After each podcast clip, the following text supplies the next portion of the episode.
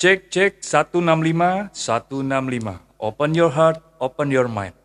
Salam jumpa dengan podcast Masalah dan Doa. Kami hadir untuk bisa memberikan dan berbagi tentang semua masalah di kehidupan, sosial, cinta, keluarga, karir, dan tentunya kami hadir membawa doa dan solusi. Assalamualaikum warahmatullahi wabarakatuh Pak Kiai. Waalaikumsalam warahmatullahi wabarakatuh. Seperti biasa dengan saya Ali Sehan dan Bapak Kiai Irfan Zidni. Ya, sehat Sobat Ali. Alhamdulillah. Waduh ini lagi musim hujan nih Pak Kiai. Hmm. Hujan mulu. Bawaannya pingin tidur. Saking banyaknya tidur Pak Kiai. Ini saya pingin bawa nih sesi eh, saat ini Hmm. tentang dunia seputar tidur yaitu mimpi Pak Kiai. Jadi eh, langsung aja nih Pak Kiai ya. Kayaknya ini bakal menarik karena di sekitar kita juga hari-hari juga sering membaca tentang apa sih itu mimpi, terus eh, definisi dan istilah dan macam-macam mimpi itu seperti apa sih? Ada yang bikin buku, ada yang bikin jurnal, Hmm, landasannya juga nggak jelas gitu. Nah, sebenarnya eh, informasi tentang mimpi itu di kalangan ulama ataupun kitab-kitab adakah, Pak Kiai? Ada Bismillahirrahmanirrahim. Jadi gini Ustaz Ali. Mimpi itu melihat sesuatu di dalam mimpi, dalam dalam tidur itu namanya mimpi. Mimpi ya. Dalam bahasa Arab disebut dengan ru'yah. Ru'yah. Gitu ya. Ru'yah. Ro uh, hamzah ya alif ru'yah. Ru'yah. melihat sesuatu dalam mimpi, dalam tidur itu namanya ru'yah. Belakangnya ayat sama alif. Tapi kalau melihat sesuatu dalam keadaan sadar, kayak sekarang ini kita saling melihat, Iya. itu dalam bahasa Arab namanya ru'yah. Pakai hak belakangnya. Oh. Pakai Iya, ha. eh, oke. ru'yah. Jadi bedanya ru'yah sama ru'yah itu kalau ru'yah itu melihat sesuatu di alam mimpi, di alam tidur atau kita nyebutnya mimpi. Iya. Kalau eh, melihat sesuatu di alam sadar itu namanya ru'yah. Ru'yah. Ada lagi tuh nyebutnya ruqyah. ruqyah itu beda lagi nanti Ruqyah tuh. ada lagi ya? Ruqyah itu yang pernah kita bahas dulu di sini. Iya. Bagaimana mengobati orang. Jadi, nah melihat sesuatu dalam tidur itu dalam bahasa Arab namanya ru'yah. Gitu ya. Hanya kemudian ulama membagi ini, membagi mimpi, istilah mimpi ini di, di dua. Yang pertama disebut dengan ru'yah tadi Ya. itu. Yang kedua disebut dengan hilm atau ahlam. Hilm. Jamaknya hilm atau jamaknya adalah ahlam. Apa bedanya ru'yah sama hilm itu atau ahlam? Ru'yah itu mimpi yang berasal langsung dari Allah dan dari malaikat. Itu disebut dengan ru'yah. Oke. Tapi kalau mimpinya itu berdasarkan atau berasal dari nafsunya, dari dirinya atau dari setan, itu disebut dengan ahlam, Ahlam. atau atau hilm tadi. Film ya. Nah, menafsirkan menafsirkan sebuah mimpi kalau itu menafsirkan ru'yah itu dis- disebut dengan takwil atau Oke. takbir. Jadi takbirur ru'yah atau takwilur ru'yah.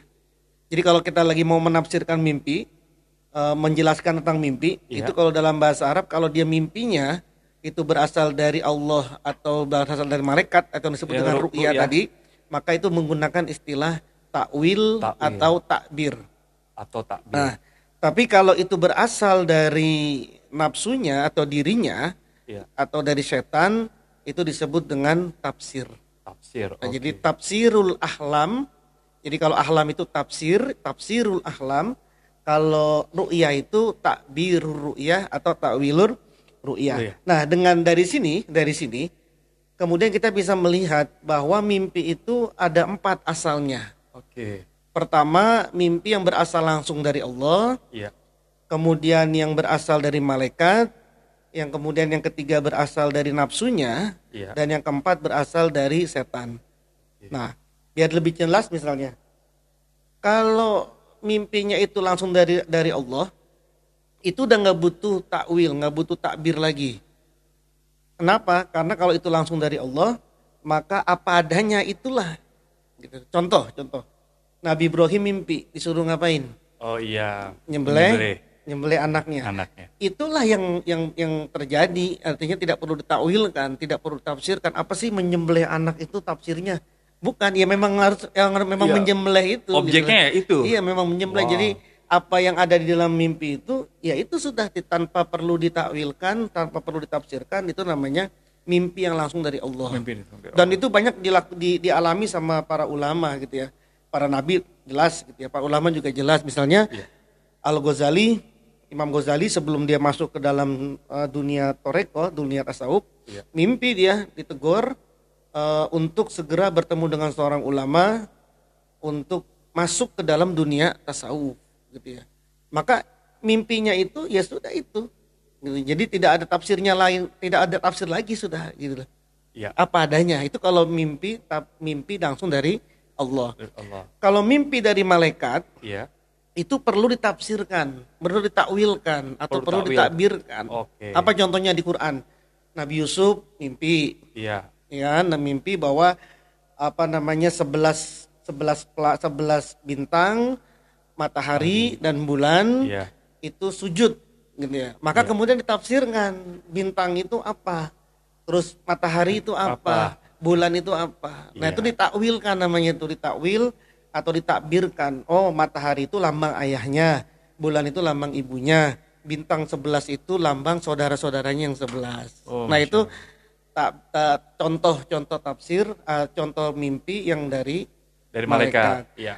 ada yang dari dirinya sendiri gitu dari dari nafsunya Iya. dari nafsunya itu apa kalau bahasa kira itu kesemsem Kesemsem. kesemsem jadi Iya, iya, iya. sebelum tidur sebelum tidur dia menghayalin sesuatu dia pengen sesuatu Iya. tiba-tiba kebawa ke dalam tidur itu mimpinya Oke. nah itu tidak bisa ditakwil tidak bisa dita, dita, dita, dia ditakbir Takbir. tapi bisanya ditafsir Ditafsir. Misalnya tafsir. Oke. Nah, tafsir untuk film ini, untuk mimpi yang dari nafsu ini, Iya. itu biasanya tafsirnya dengan makna kebalikannya.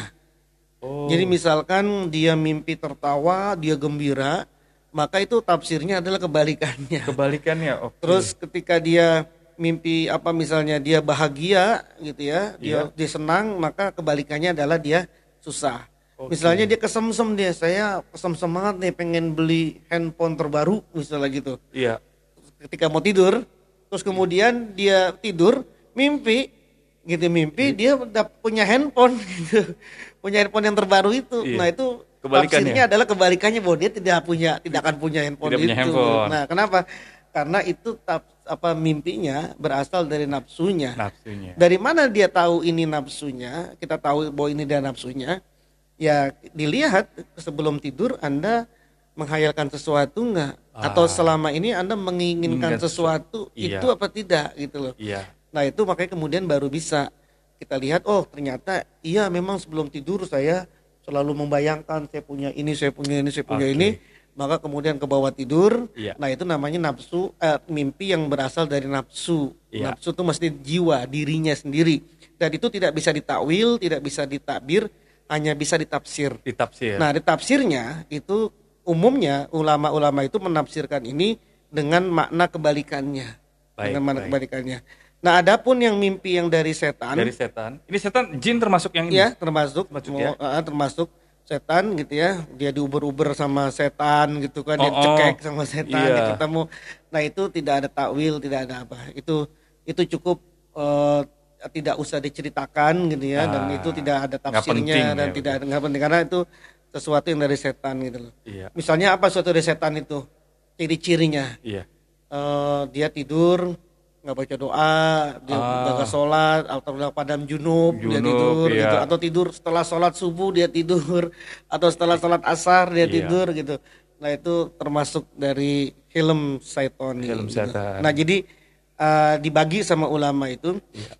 eh, pengertian mimpi itu satu dengan disebut ru'yah, yang satu dengan disebut dengan ahlam atau hilm Atau hilm. atau hilm. Ya, kalau ru'yah itu dari dari Allah dan dari malaikat, Iya. kalau hilm itu dari nafsunya dan dari setannya. Kalau Ya. ru'yah ulama biasanya memakai kata takbir wa ta'wil. Jadi takbir ru'yah wa ta'wil ru'yah. Tapi kalau dari nafsu dan setan itu dipakai dengan tafsir.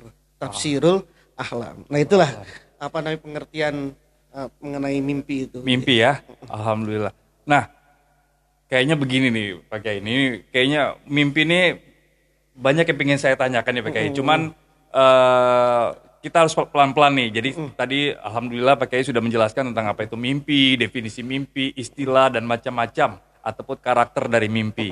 Nah, eh, insya Allah Pak Kiai eh, sebelum kita sudah ini nanti berikutnya mungkin eh, sahabat saya Bang Handri ntar itu eh, kayaknya akan mem- akan mempertanyakan sebuah keadaan tentang ketetapan syariat atas ilmu mimpi dan eh, dari kejujuran apa eh, rujukannya.